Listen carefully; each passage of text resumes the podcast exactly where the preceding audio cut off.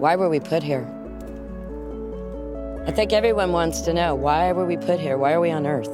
My purpose in life is to um, to live a normal life, to to be uh, a citizen, a productive citizen. Intentar pasar por la vida de la manera más desapercibida posible.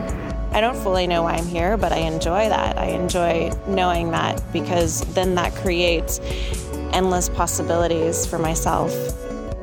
I would like to make a difference, even if it's only in one life. I'd prefer to do more. Because I think the meaning of life, in my opinion, is to find something that you're passionate about and use that passion to make the world around you a better place. What is the purpose of life? Anyway, let's talk about it this morning. Good morning. Who's who is stoked to be in church today? Because I am. I love it. I love to hear that. So my name's Renee, another one of the pastors here. Welcome to Explore God. That is the name of our brand new series, seven weeks long. We are starting it today. And here's what this is all about. In this series, we are asking what you could call life's big questions. Like, why am I here? Is there a God? Why believe the Bible? Why do people watch pro wrestling? These are the kinds of questions I have that I really, really struggle with. So, so grab your message notes. These are going to help you follow uh, along with the series. Let me just explain what, what's going on here. Every weekend, what we're going to be doing is starting our messages with a video like the one you just saw. What we did was we went to the streets of communities around the Bay Area. We asked real people on the street each one of these questions in turn. And what we're going to do is play some of their responses, and then we're going to see what the Bible teaches.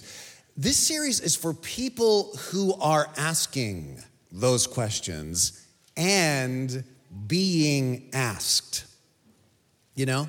If you ever wonder, how can you answer your kids, your grandkids, your friends, or yourself if you have these questions?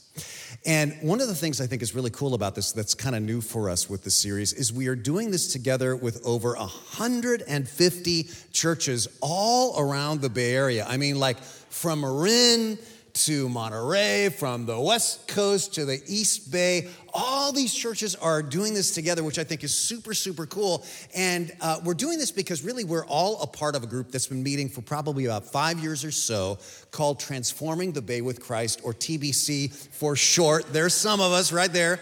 You recognize Herman Hamilton, right? And I was just trying to blend in, just being conspicuous in this group, but.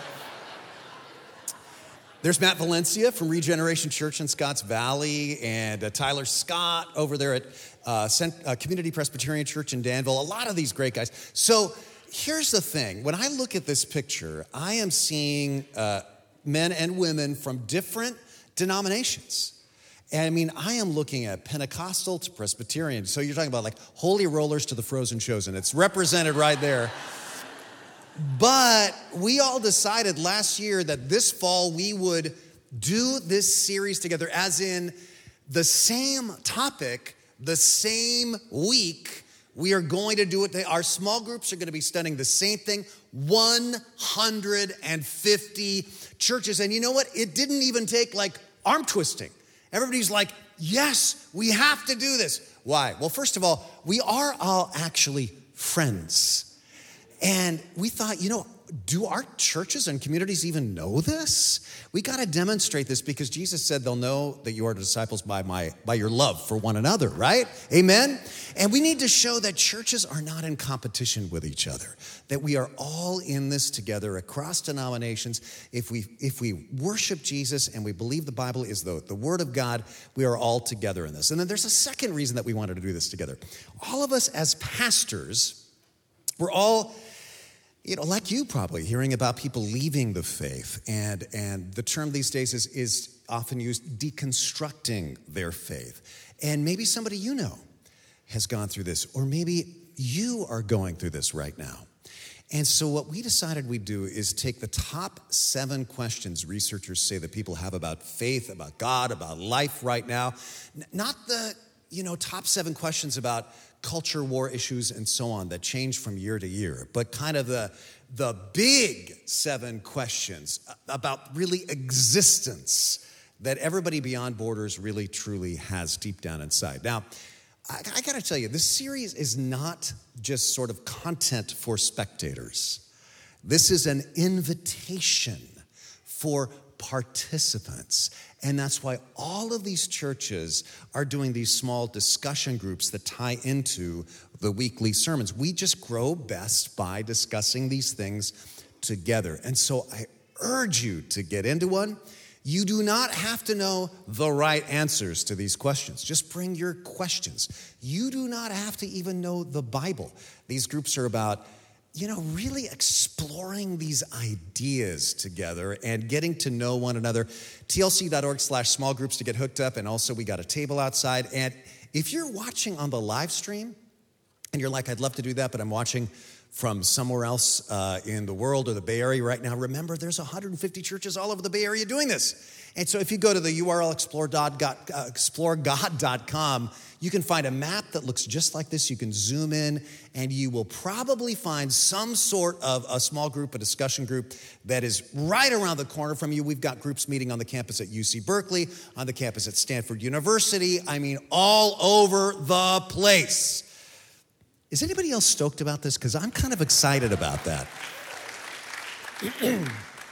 so here's what we were thinking. You know, these kinds of sort of big questions about life, for most of human history, human beings would ponder these. They'd look up at the stars at night and they'd wonder about these questions.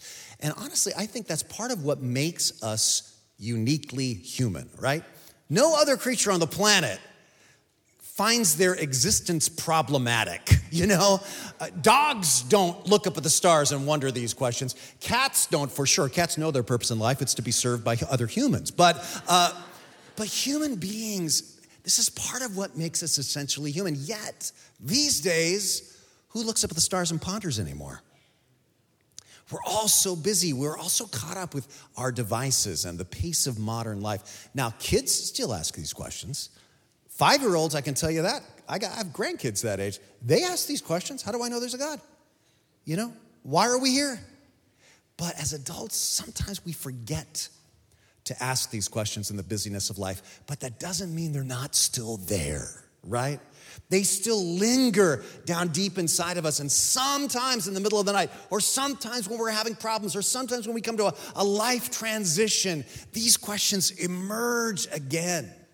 And so, what I want to invite you to do, what all of these churches are inviting you to do in this series, is sort of rediscover part of what it means to be essentially human and really begin to ponder these questions again and find answers to these questions. A lot of times Christians get to the point where, yeah, we know what we believe about Jesus and God and stuff, the Bible and stuff like that. Yeah, but why? If a coworker if a friend asks you, well, why do you believe? What evidence do you have? We, we, we don't really know what to say. And so let's rediscover that sort of philosopher's heart that's inside of you as a human being and explore these questions together. You ready for this series? I'm really ready to. Let's dedicate it to God together. Would you pray with me? Lord, please be with every single church that's a part of this, all across the Bay Area. I want to pray for Shoreline Church in Monterey right now. Regeneration Church in Scotts Valley, Peninsula Bible Church in Palo Alto, New North Church in San Francisco, Marin Covenant Church in Marin, and many, many, many more. I pray that you would reawaken inside of us what it feels like, the rewards of thinking these questions through and seeking after truth. In Jesus' name we pray. Amen. Dr. Atul Gawande is a physician who tells about a doctor at a nursing home who persuaded the administration to bring in dogs and cats and parakeets, a colony of rabbits, and even a group of egg laying hens to be cared for and looked after by the nursing home residents. These weren't just, you know, therapy animals there for a half an hour and then gone again. These were really adopted like as pets, as animal companions by these residents like permanently. What happened next? Quote The residents began to wake up and come to life. Watch this. People who weren't able to speak started speaking. People who had been completely withdrawn and unable to walk started coming to nurses' stations and saying, I'll take the dog for a walk. All the parakeets were, it's funny to me that he puts this on a level even above, they can speak, they can walk, plus they adopted the parakeets. And they were named by the residents. Now, this is huge. Watch this. The use of drugs for agitation dropped significantly to 38% of the previous level. That is a significant drop. Even mortality fell 15%. Now, how does the doctor explain that? Quote, I believe the difference in death rates can be traced to the fundamental human need for a reason to live. And then he asks a very interesting question. He says, Why simply existing? Why being merely housed and fed and safe and alive seems so empty and meaningless to us? What is it more that we need in order to feel that life is worthwhile? He says the answer is that we all seek a cause beyond ourselves. Now, is that really true, or is that just like a Western civilization thing? Well, check this out. In research, 74% of people globally say they think about the meaning and purpose of life. This goes across borders, across cultures, across economic class. Because we as human beings understand what research is proving that just having a sense of meaning brings all of these benefits well being, joy, purpose, stability. It's empowering, it's liberating, it's healthy to kind of know what you're here on the planet to do. This is why USC professor Dallas Willard spent his entire career really talking about this. He said, I love this quote meaning is not a luxury for us, it's a kind of spiritual oxygen that enables our souls to live. As Paul Gauguin, the famous artist, put it, the three top questions all humans really have is where do we come from? What are we? And where are we going? Now, since this is a church and since I am a pastor, you probably think that the way I'm going to answer these three questions is just to reel off a bunch of answers from a bunch of Bible verses and close in a word of prayer. But one of the things that surprises a lot of people about the Bible is that it doesn't just lecture you. It doesn't just present you with propositional truth answers like, boom, here they are, boom, from heaven. The Bible isn't just full of answers, the Bible's full of questions too. These same questions.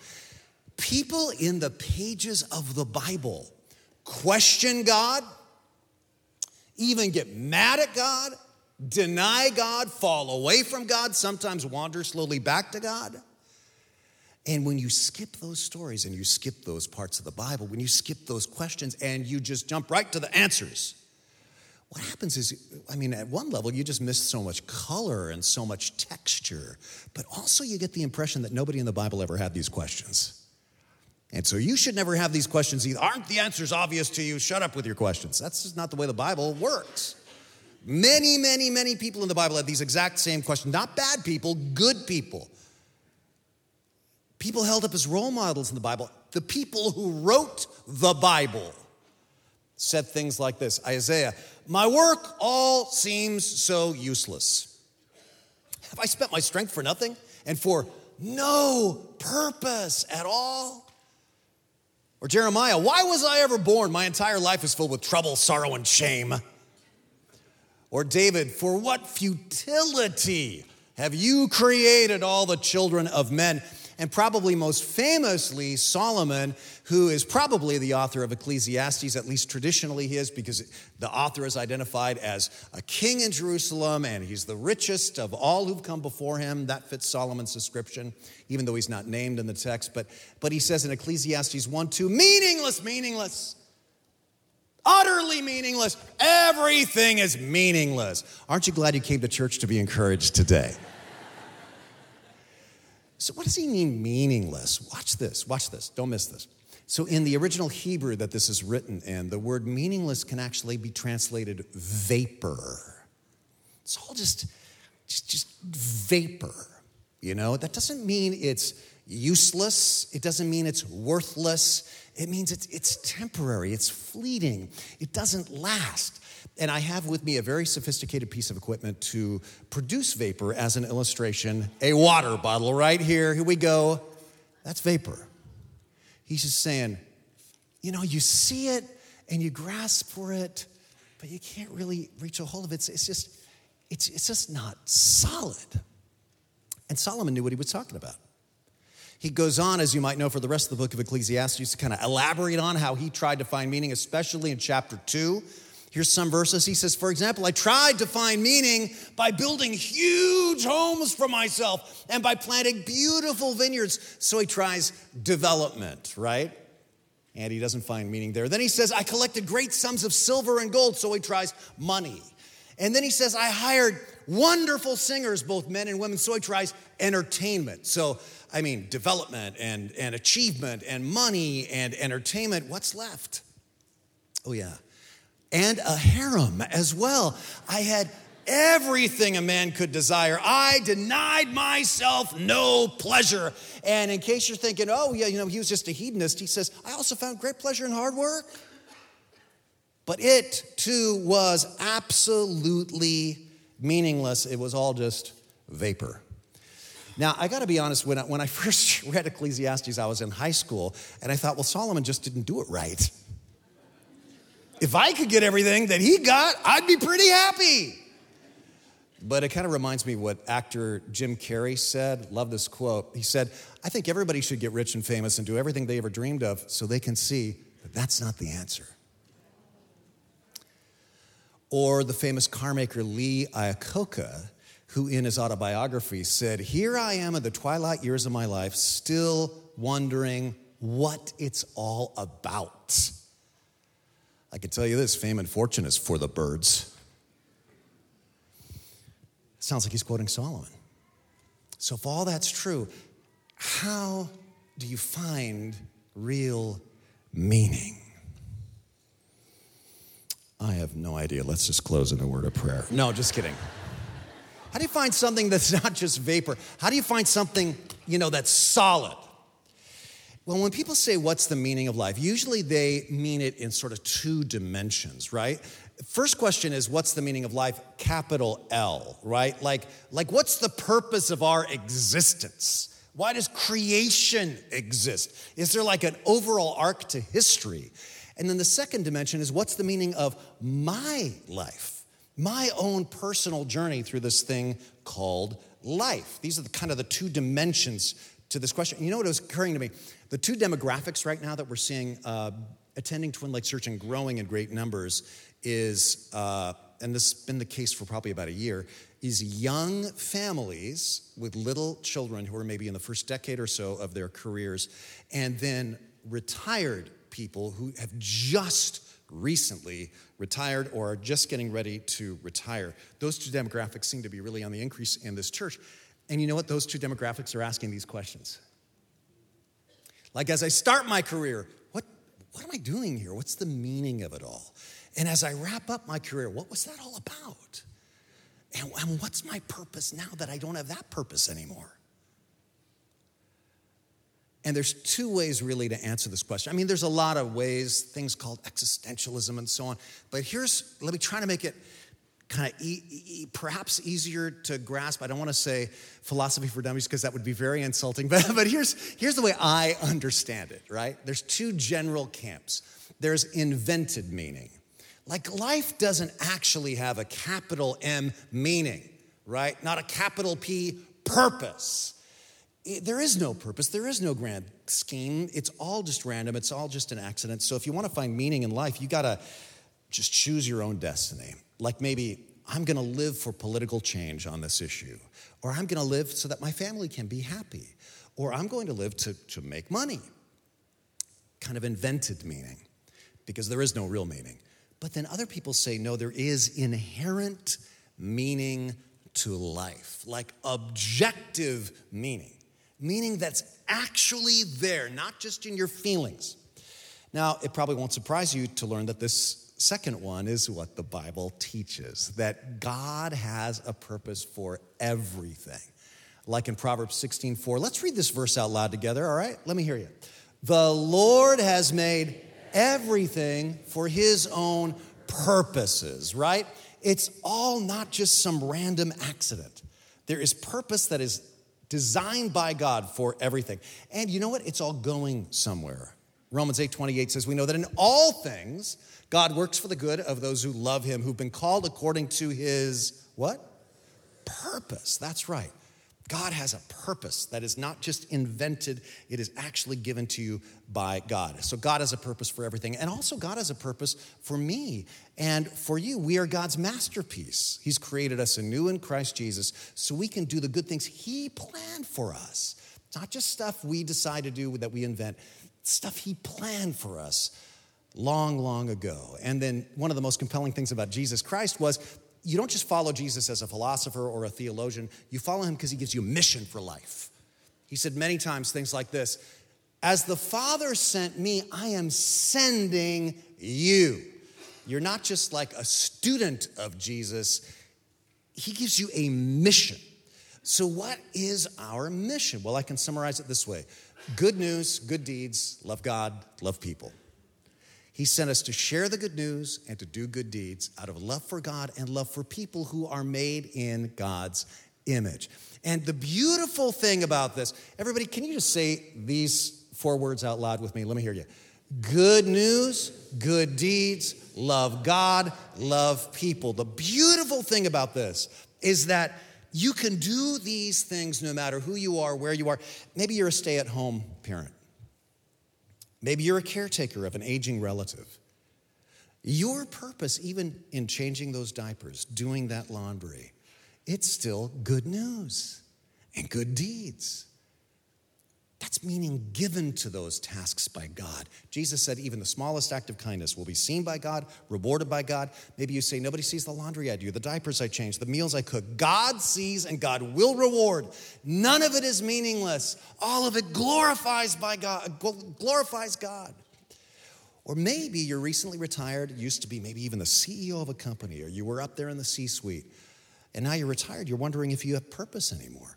You know, for followers of Jesus, this was always your mission, and this is still your mission now. God has woven this mission into the fabric of the universe. This is inherent meaning, planned by God. You could call these two things created meaning.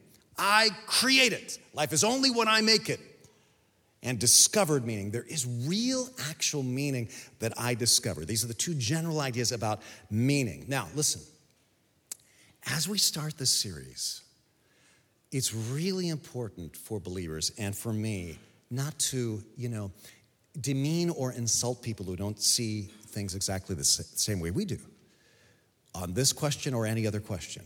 For example, invented meaning, subjective meaning, can serve people well in their lives. Christians should never say to their secular friends, Oh, you don't believe in God, then your life is meaningless. Yeah, that won't be very effective, first of all. And secondly, it's just not true. Created meaning is not worthless. But if this is all you have, then ultimately, vapor.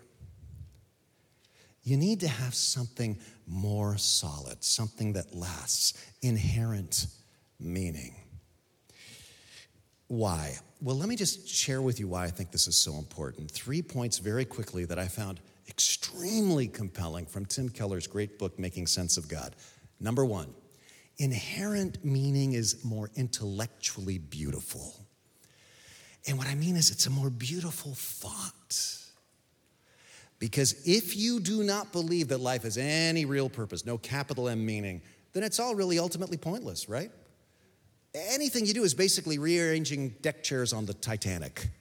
The furniture looks neater, but the iceberg is coming. The philosopher Thomas Nagel uh, put it this way even if you produce a great work of literature, eventually the solar system will cool and all traces of your effort will vanish. The problem is, that although there are justifications for things big and small within our lives, none of these explanations explain the point of your life as a whole. In fact, it really wouldn't matter if you'd ever existed. Well, that's pretty intense. But what I'm saying is, if that's what you believe and you really make yourself as aware as possible of, of the implica- implication of, of your belief, it's kind of horrifying. But for Christians, it's the opposite. It's, it's not horrifying, it's inspiring to really think it through. Because Christians believe that even though there's suffering now, there is a God who made us in his image. That means he made us in love to be loved by him and to love him in return. And when human beings turned away from that, God came on a rescue mission and he sent Jesus Christ, who through his death and resurrection conquered death and conquered sin and will one day return and give us a world without suffering, and the deepest longings of our hearts will be fulfilled there. And all we've done for him will be rewarded. If you don't believe in ultimate meaning and you really think it all through, it's, it's horrifying. But as a Christian, if you think it through, it's beautiful and inspiring. And then, second, I find inherent meaning to be more socially motivating. And here's what I mean by that. Let's say your goal, as many people said in the video, my goal is to make the world a better place. My goal is to help uh, disadvantaged people. You might say, oh, well, what I want to do is really help poor people. Who's to say that is a more noble cause than, well, I want to get rich by trampling on poor people? If there's no objective reality, who's to say that one is a more noble cause than another? The Reverend Dr. Martin Luther King Jr. talked about this over and over and over again. And let me just give you a, a quote from one of his sermons. I'm going to quote him at length here because this is really good. He said, We have adopted in the modern world a sort of relativistic ethic. Right and wrong are merely relative to our perspective, right? It's, but I'm here to say to you this morning that some things are right and some things are wrong. Eternally so, absolutely so. It's wrong to hate. It always has been wrong and it always will be wrong. It's wrong in America, it's wrong in Germany, it's wrong in Russia, it's wrong in China. It was wrong in 2000 BC and it's wrong in 1954 AD. It always has been wrong and it always will be wrong. Some things in this universe are absolute because the God of the universe has made it so. Segregation is wrong because it's out of harmony with the moral and eternal laws of the universe, that all men have the imago Dei, the image of God, and this gives them worth, this gives them dignity. This is at the very heart of the Christian gospel. Amen? Now, listen to the way he brings this home. Christianity affirms that at the heart of reality is a heart. Now, that is so good, I want to read it again. Christianity affirms that at the heart of reality, there is a heart, the heart of a loving father who works through history for the salvation of his children. Man cannot save himself, bound by the chains of his own sin and finiteness. Man needs a savior, and God has a great plan for this world. His purpose is to achieve a world where all men will live together as brothers, and the kingdoms of this world shall become the kingdoms of our Lord and of his Christ, and he shall reign forever and ever. Hallelujah. Does the church say amen? Do you see how he bases his call for reform on the whole idea that this is part of God's ultimate purpose? There is an inherent meaning behind it all. I think this explains why almost all the great social reforms in Western history we're led by people of faith. And who's currently doing the work? Nicholas Kristof is a liberal atheist columnist for the New York Times.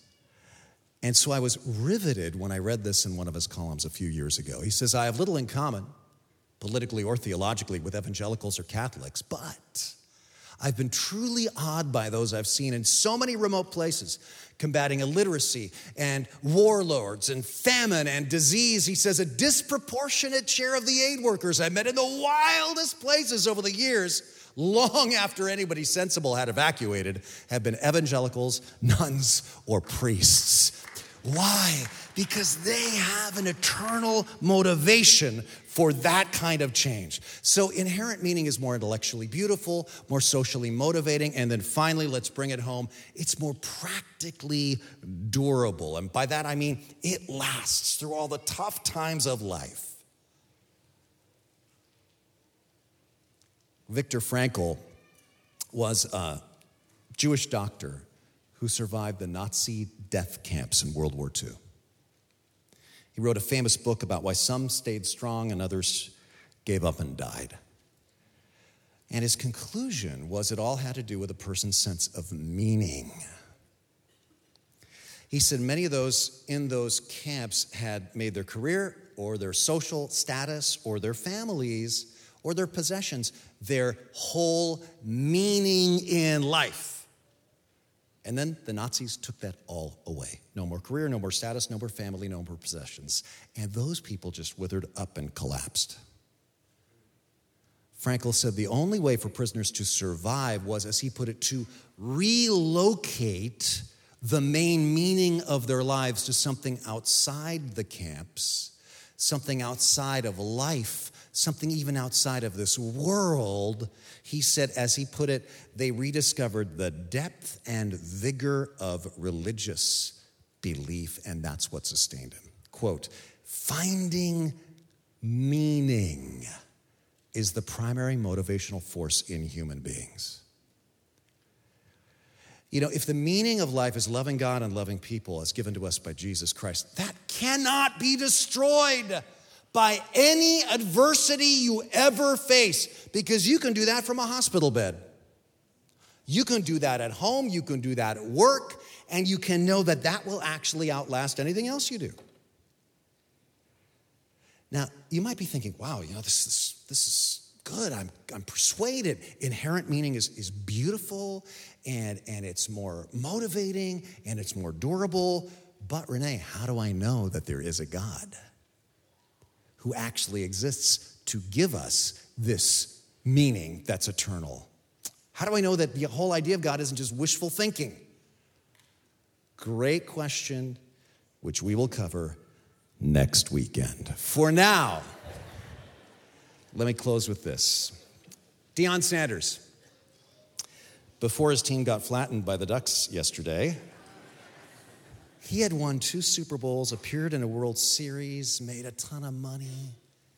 Yet in 1997, at the height of his success, you know what he did? He drove his car off a cliff in a suicide attempt. Why? He says, I was empty, no peace, no joy, losing hope with the progression of everything. He's talking about his progression of success. Now, amazingly, he survived a 30 foot drop without any significant injury. And he says, I finally just got on my knees and gave it all to the Lord and discovered something. Recently, Sanders needed to have part of his foot amputated and several other surgeries. And he recently tweeted this I'm walking with a limp now, but nevertheless, I am walking in my what?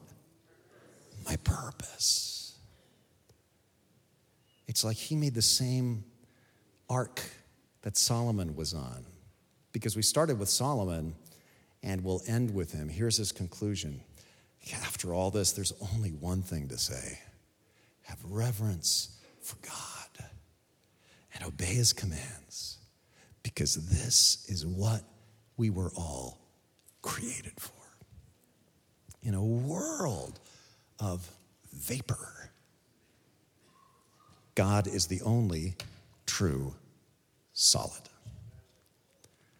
Let's pray together. Would you bow your heads with me? With our heads bowed, listen closely. There's three groups that I would love to speak to. All right? Just with your heads bowed, your eyes closed. First, if you would say you're not yet a believer, why not pray, God, if you are real, please show me. And then this week, keep your eyes open, keep your heart open. Because Jesus promised, if you ask, it will be given to you. If you seek, you will find.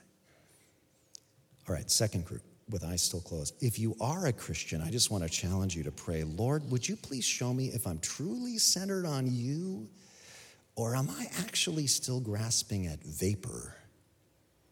Search my heart and bring me back to being grounded on inherent meaning. And then, third, maybe you are right now where Deion Sanders was a few years ago, at the end of your rope.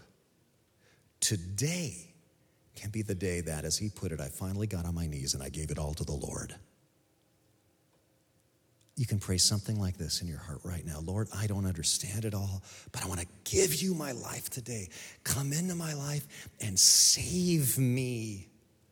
Jesus, I choose to believe that at the heart of reality is a heart.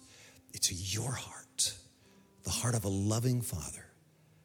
And I'm coming back to you today, my good, good Father. And Lord, we pray all this in Jesus' name. Amen.